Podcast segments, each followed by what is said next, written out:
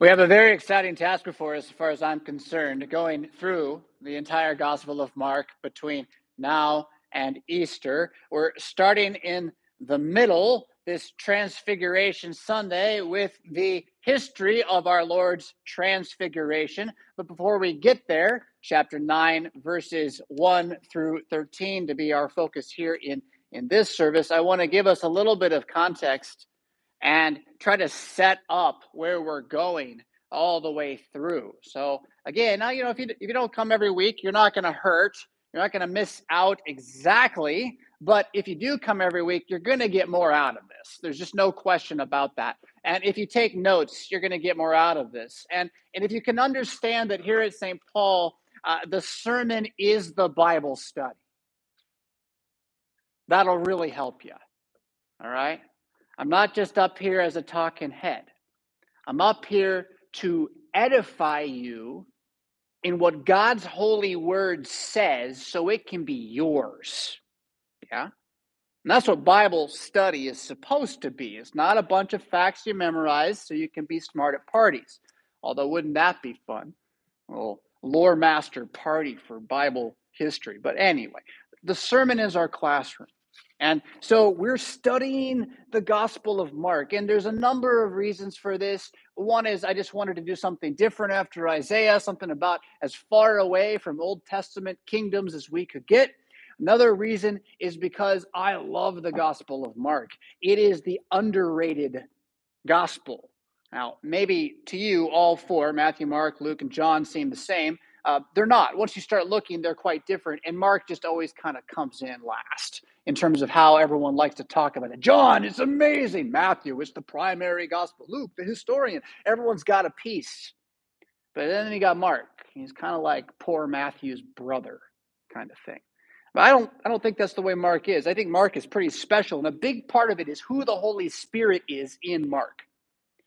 And a huge part of that is I'm going to bring these, I think, four things back repeatedly throughout this whole series is that the Holy Spirit in Mark is a spirit that is uh, it's a it's a heavenly kingdom you don't imagine as a normal human. A normal human doesn't think of God as being quite like the spirit of Mark. Now, to some extent we do, but but no, not really. So first off, the spirit of Mark is the spirit of dynamic authority. And by that, I mean the kind of authority that doesn't care if you like it or not, but it's going to tell you what's going to be, and it's going to be, because that's the kind of authority Jesus has over everything.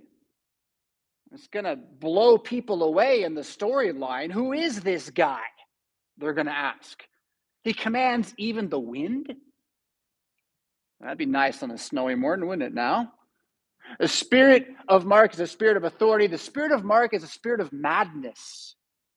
People think Jesus is crazy in Mark's gospel. And if you're watching the story, you kind of have to agree sometimes, unless it's revealing the fact that he ain't crazy, we are. He's calling it out all the time. And people who don't want to hear their repentance called out then blame Jesus. He's crazy. Right? We get that at the church all the time, by the way. I mean, St. Paul, I mean, the Christian church gets told that we're crazy because people don't want to repent of their evil. Happens all the time. Spirit of Mark, authority, madness. The other thing you maybe wouldn't expect from the Bible, the spirit of violence. Mark is rife with conflict. Jesus' enemies don't just plan to kill him, they plot to destroy him. That's the kind of language Mark uses there. Violence is going to be, conflict is going to be with the demons, is going to be a big part of the story of Mark. The spirit of Mark. Finally, the spirit of Mark is a spirit of fear.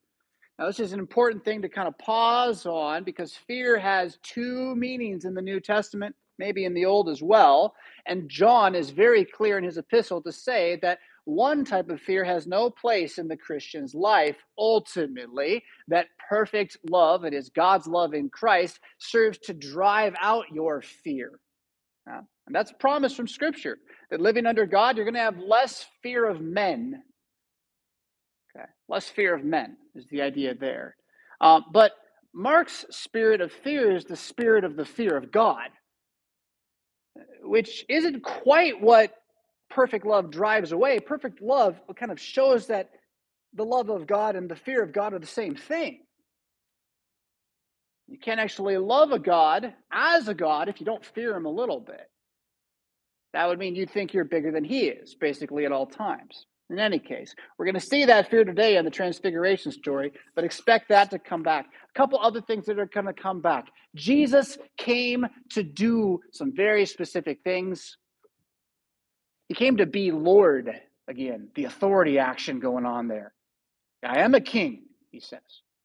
He came to be Lord, to he came to forgive the faithful we like to think about forgiving sinners. That's true too. But uh, Mark is going to focus on those who trust him, right? He forgives those who trust him. That's they trust him, and therefore he is able to forgive them. If you don't trust him, all he can do is say, Well, I guess you're stuck in your sins. He forgives the faithful. We're going to see that come out. Jesus came to be Lord, to forgive the faithful. He came to drive out demons. I mentioned the demonic conflict a moment ago. We won't see that exactly today, except at the late service, we will not very far away, even from the Mount of Transfiguration. We just sang that song a moment ago, Come With Us to the Plain, right? That whole song's about the text of the Transfiguration. They're going down the mountain to the plain. Guess what's on the plain? Demon possessed boy, no one can cast the demon out. Even the apostles can't wrestle with this one. Huh? And we'll, we'll maybe touch on that here if our time permits this morning. Jesus came to be Lord, forgive the faithful, drive out demons, end the world. He's the end times king. He's coming to bring the doom of man, right? And the regeneration of the kingdom which is to come. And in this way, being Lord, forgiving sins, drive out demons, and ending the world, he comes to change your mind. You. To take your mind, make it his own. To take your body, make it his own, right? to bring you into his kingdom as an extension of his word. That is, then all of these things be Lord, forgive the faithful, drive out demons, end the world, change your mind. That all is preach the word.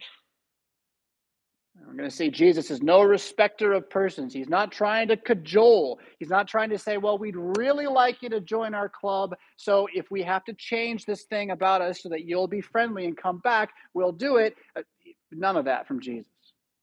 Let the dead bury their own dead, he says. Again, it, Mark is a fascinating story. Jesus is not the guy you get from the Sunday school books. Love Jesus, love. See how sweet he is with the sparrows. Different dude. Same dude. That's the real thing to hold in tension here. It's not as though Jesus being love is not true just because he also will curse a fig tree because it won't give him figs. Uh, those things are held together. Again, fear and love, the tension. Okay. So those are things that are going to be coming back. Why start in the middle? We're starting in the middle because it's Transfiguration Sunday, first of all. I, I, couldn't rightly skip Transfiguration Sunday. We needed to start this series. And so I thought, well, we'll just move it to, you know, the start of the whole series. But then, uh, wouldn't you know, the Transfiguration is a central linchpin to the entire structure of the book, or to say that differently, it's smack dab in the absolute middle and this way kicks off everything that's going to happen leading up to the cross and completes everything that's going to happen before this moment. Okay?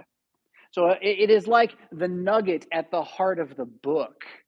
What are you really supposed to get from the end of Mark's gospel if it ends with the women running away afraid? And the ending part about the resurrection is an addition from later. Now we know the resurrection exists because Matthew, Luke, John, all of Paul, Peter, but it's possible Mark doesn't confess it. It's possible the last eight verses are not part of it. So then the women run away in fear, as the ancient manuscripts say. What are we supposed to get from that? You're supposed to go back to the middle and look at the transfiguration. He's risen. The angel said so. You just don't see him. So where is he? Well, go look at that transfiguration again. Remember who this guy is. Yeah. Uh, so th- these would be kind of the reasons to start here in the middle. Again, we're going to pick up on these themes I just mentioned a moment ago, and we'll see those show up throughout the series. So, chapter 9, verses 1 through 29 we're going to look at 1 through 13, but 14 to 29, the back end, it'll be part of the later sermon. You can always get those online, so the late service sermon. Um, but you can also go home and read up on it. This is that story of them coming down the mountain to the plain where there's this young boy who is so possessed by this demon that he will at times try to drown himself and at times try to burn himself alive. And all the apostles are gathered around and they're all arguing with each other. No one's casting the demon out, they're fighting over why they can't cast the demon out. And the father of the boy runs up to Jesus and, and says to him, oh, Please help me. Uh, none of your disciples can do this. And Jesus he, he gets angry, actually. And he says, Why do I even put up with you people? And You look it up. It's not, it's not a direct quote. I paraphrased it a little bit. It's pretty close. Okay. Why do I even put up with you people? Bring me the boy. Then he's like, I'll show mercy anyway. That's the, the thing. So he, he says these things that are serious and vigorous, but then he shows a kindness that is immeasurably just. So bring me the boy. He brings the boy. Uh, there's a little conversation there. He ends up driving that demon out, though, for certain, restoring the boy. And then the apostles afterwards asking these questions, you know, why? You gave us power to drive out demons. He did. They had that power. They'd been rejoicing in this. Uh, but now this one we can't. And you get this really weird, enigmatic answer about how, well, this kind of demon only comes out by prayer kind of demon. Oh, interesting. Now, the Bible's not really filled with that information. We don't have a textbook on what that means. Yeah. Uh, what we know, though, again, is that there are, I guess, layers of evil, and that if you run into an evil that is so great that even super magical apostle powers and prophetic words can't do anything about it, you have a stronger weapon right in your back pocket all along. It's called prayer to Jesus. That's the place to start with all demonology, all fighting against the darkness, all conflict with the evil one. Are you praying to Jesus? And as you pray to Jesus, is this just something fleeting and offhanded? Is it something mindless and heartless? Or is this, in fact, your faith, your hope, your mind? So that's the story that's going to come right after this one that we're going to dance over. Just did a little bit. So we can focus in on the transfiguration that comes before, but I want you to see this now. So I just told you a story about a demon, right?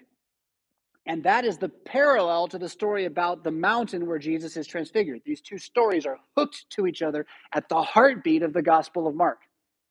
And can you see then how at the heartbeat of the Gospel of Mark is a battle between heaven and hell? That's it. There, there's a war between light and darkness going on.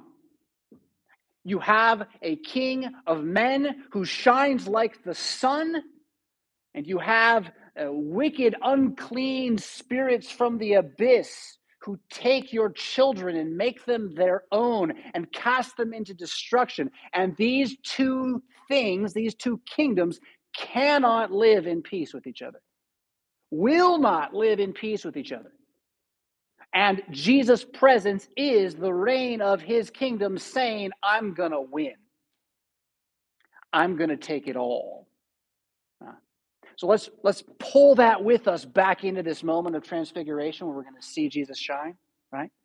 Because that's that's the good news then, right? That's that's the pretty ending.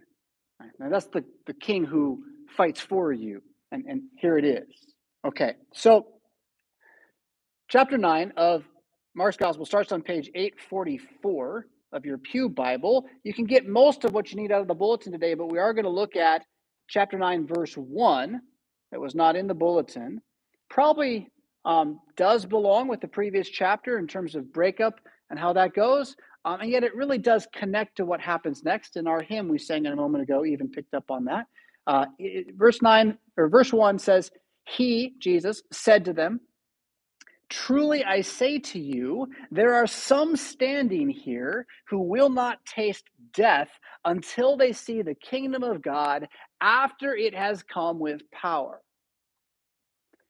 That verse by itself, if you take the kingdom of God to mean the end of the world, can be used by skeptics to say Jesus was wrong that the world was supposed to end before the apostles died and it didn't. And so, whatever Jesus foretold was a lie. I've actually had conversations with former Christians wherein this was the argument that destroyed their faith. He sat there and he told me that this was the argument. He used to have faith. This argument destroyed his faith. I, I was supposed to answer it to fix his faith. Uh, and I said to him, well, the answer is it's not about the end of the world. That's the answer.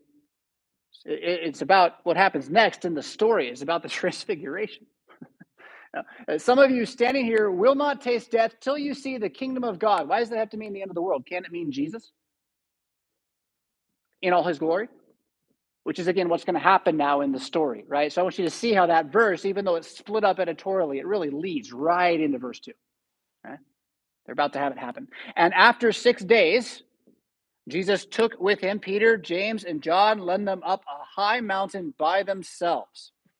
So, you know, going off alone with Peter, James, and John is something he does from time to time. Why those three are singled, singled out is um, uh, curious. I mean, we know more about those three guys than some of the other apostles.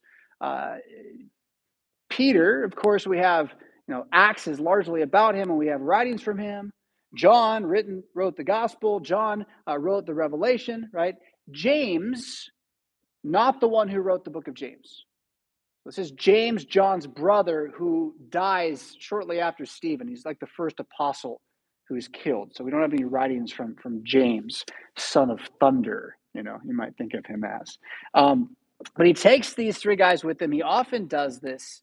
Uh, they're his close kind of circle. Led them up a high mountain by themselves. We don't know where this mountain is. Scholars debate it. Doesn't matter that much. But remember Moses. Yes? Remember Sinai.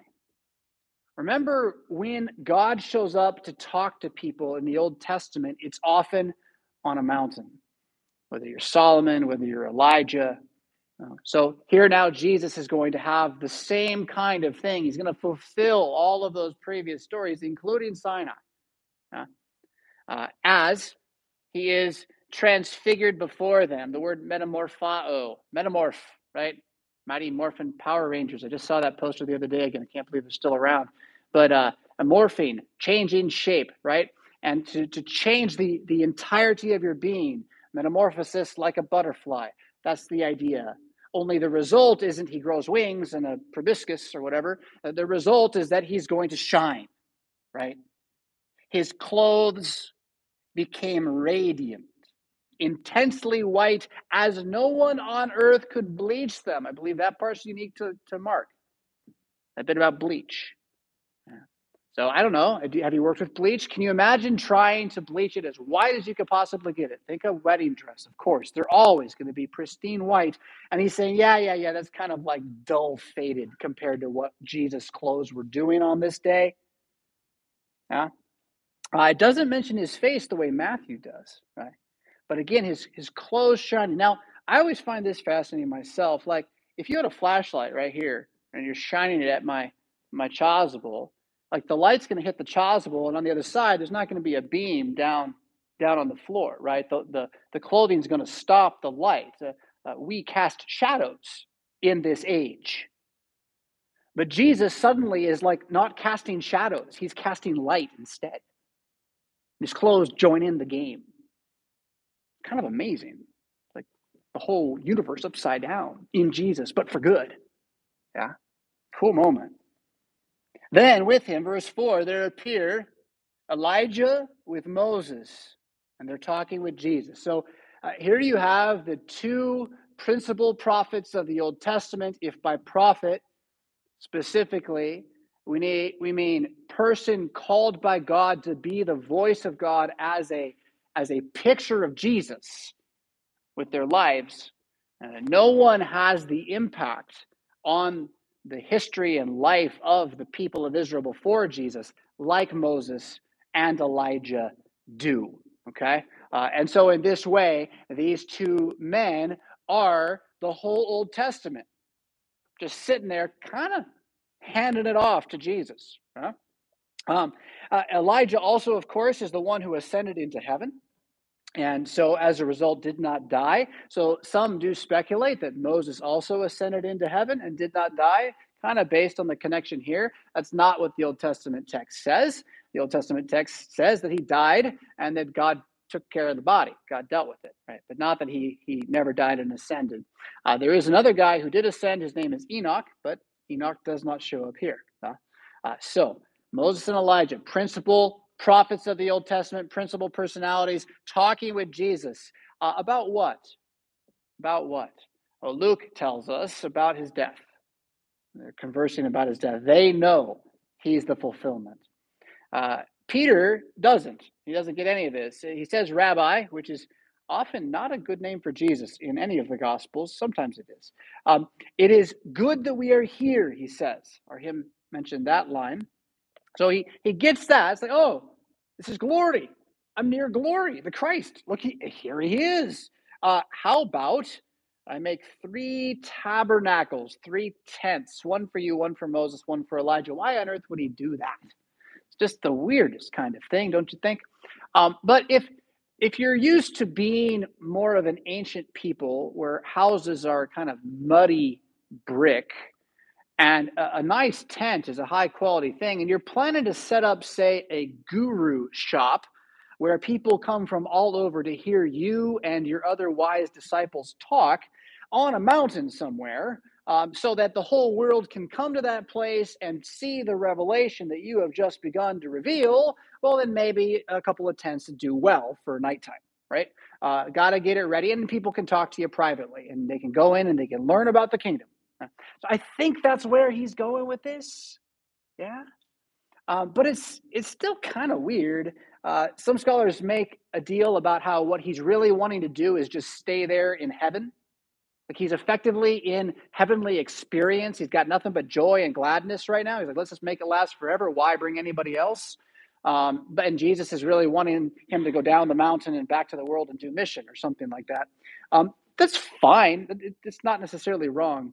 But I think the bigger idea here is that he thinks the kingdom of God is beginning. So let's do it like of old. Moses set up a tabernacle of meeting. Uh, uh, Jesus, let's set up one for him and for you and for Elijah, and we'll just get it all going right here. Right? But verse 6 tells us he didn't know what he was talking about because they were terrified. Spirit of fear. Spirit of fear. Good fear, bad fear. Ah, this one's kind of in the middle. Right? Uh, they're afraid, but they they're kind of afraid for the wrong reasons. It's not really good fear at this moment. Um, and you can tell that by the fact that it's impacting what he says. You know how this is? Like, you know how this works? Like, you see a mugger coming at you? Be a tiger if you want. You pick. What's the first thing that happens? Your body goes, what's that? That's intake of oxygen to feed the blood so that your muscles can run. Okay? And you tense up. And when that happens, this is also then sending blood into all your muscles so that you can run. This makes a lot of sense. But all that blood was somewhere else before that moment. You know where that blood was? It's in your head. Now you got less blood in your head and more in your muscles because you got scared. Fight or flight response is normal. We all do it. But guess what? It makes you stupid. When you're scared, you're stupid. And so that's kind of what just happened here. Peter got scared, said something stupid. That's not the main lesson from the text, but it's worth seeing that it's there. Yeah? Peter is terrified because he doesn't understand what's going on and he wants to find peace with God. That's why he is our model. He's seeking here. He's not really sinning. Like anyone who would criticize what he said, which again, he, he did not know what to say, this isn't meant to be a judgment. Well, we should all hate on Peter. Right? It's more to see, like, in his terror, what's he do? He just starts to say stuff where what should he do? And that's what's going to happen next. He should listen rather than talk. We'll get there. First, the cloud. Verse 7 A cloud overshadowed them and a voice came out of the cloud This is my beloved Son. Listen to him. Now, that cloud, like the fiery pillar at Sinai, should really ring a few bells. Of course, the cloud shows up other times, such as when Solomon prays and the temple is filled with the glory of God. So, clouds are about the presence of God at the end of Luke's gospel, Acts, when Jesus ascends and is hidden by the clouds. Same idea. He's going to the glory of God. So here is all the glory of Mount Sinai surrounding them. And I honestly imagine this like a dark thunderhead with lightning bursts everywhere. That's that's my world. Jesus is shining, but everything else is darkness. So that's my imagination. So this comes over them, but more important than that, I mean, it's important that you, you see it as terrifying, but once it's terrifying, it's then what happens, right? All of this great power of God just descends upon them after Peter makes this statement about a couple of tabernacles, and then God speaks, which is so rare. So rare for the Father to speak without the Son. This is my beloved Son. Don't make me talk. Listen to him. Listen to him. They look around and they, everything's gone. No Moses, no Elijah, no cloud, just Jesus. Just the man Jesus. He ain't shining anymore either. He's, he's, veiled his glory, right? He's in his humiliation. Just Jesus. And they go down from the mountain. And he starts to tell them to tell no one what they had seen, verse 9, until the Son of Man had risen from the dead. Boom, crucifixion and resurrection prediction. Jesus is getting serious with his disciples. He's going to start telling them not just a bunch of parables about wheat and chaff. He's going to tell them what he's actually planning to do, what the whole Old Testament means that he will soon be killed and need to rise again from the dead. That's why he came. But notice, they kept the matter to themselves, questioning what this rising from the dead might mean. Uh, they had no clue what he was talking about They had no idea. How do they not know? He's saying it plainly. I don't know. Did that mean that the Jews didn't believe in a resurrection? No, they believed in a resurrection of all people at the same time. They they weren't expecting entirely the death and resurrection of their Christ. Even though, again, uh, you can find rabbinic literature that talks about the suffering servant. And they're, they're very well aware in ancient Judaism, before Jesus came, of, of many of these things. But that said, uh, they don't understand Jesus is all about the cross. That's where we're going now. We're going down this mountain, past that demon, and kicking him out of the little boy on the way to doing that for the entire world, to binding the strong man and setting free the sons that have been under Adam's chains. Yeah, that's where he's going. That's what Mark's going to be all about then, that he's the one who has the power to do this. He's the one with the authority, right? He's the one just crazy enough to not care.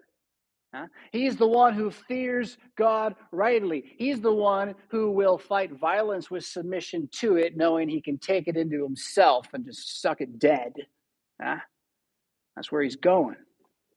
Where we're going next week is, is back to chapter one. And then we're just going to run straight on through. The only spot we skip as a whole will be over this set of verses right there that we just talked about and looked at. The one thing I left unspoken about with our one minute here remaining is that little discussion about Elijah that then happens after they don't understand what he said about the resurrection. That goes pretty fast. There's like three lines there that each carry a lot of meaning. But the long and short is that the rabbinic teaching at this time was highly focused on Elijah re, uh, re, uh, rising from the dead, uh, coming back from heaven, whatever that means, before the Christ would come. And everybody believed this. Like, this was not a debate, really. It was really like, who is he and how should we expect him to? And so they asked Jesus, well, why do they say that since you're here and we don't see Elijah anywhere? Although they just did. Remember, that's maybe the spawn of the question.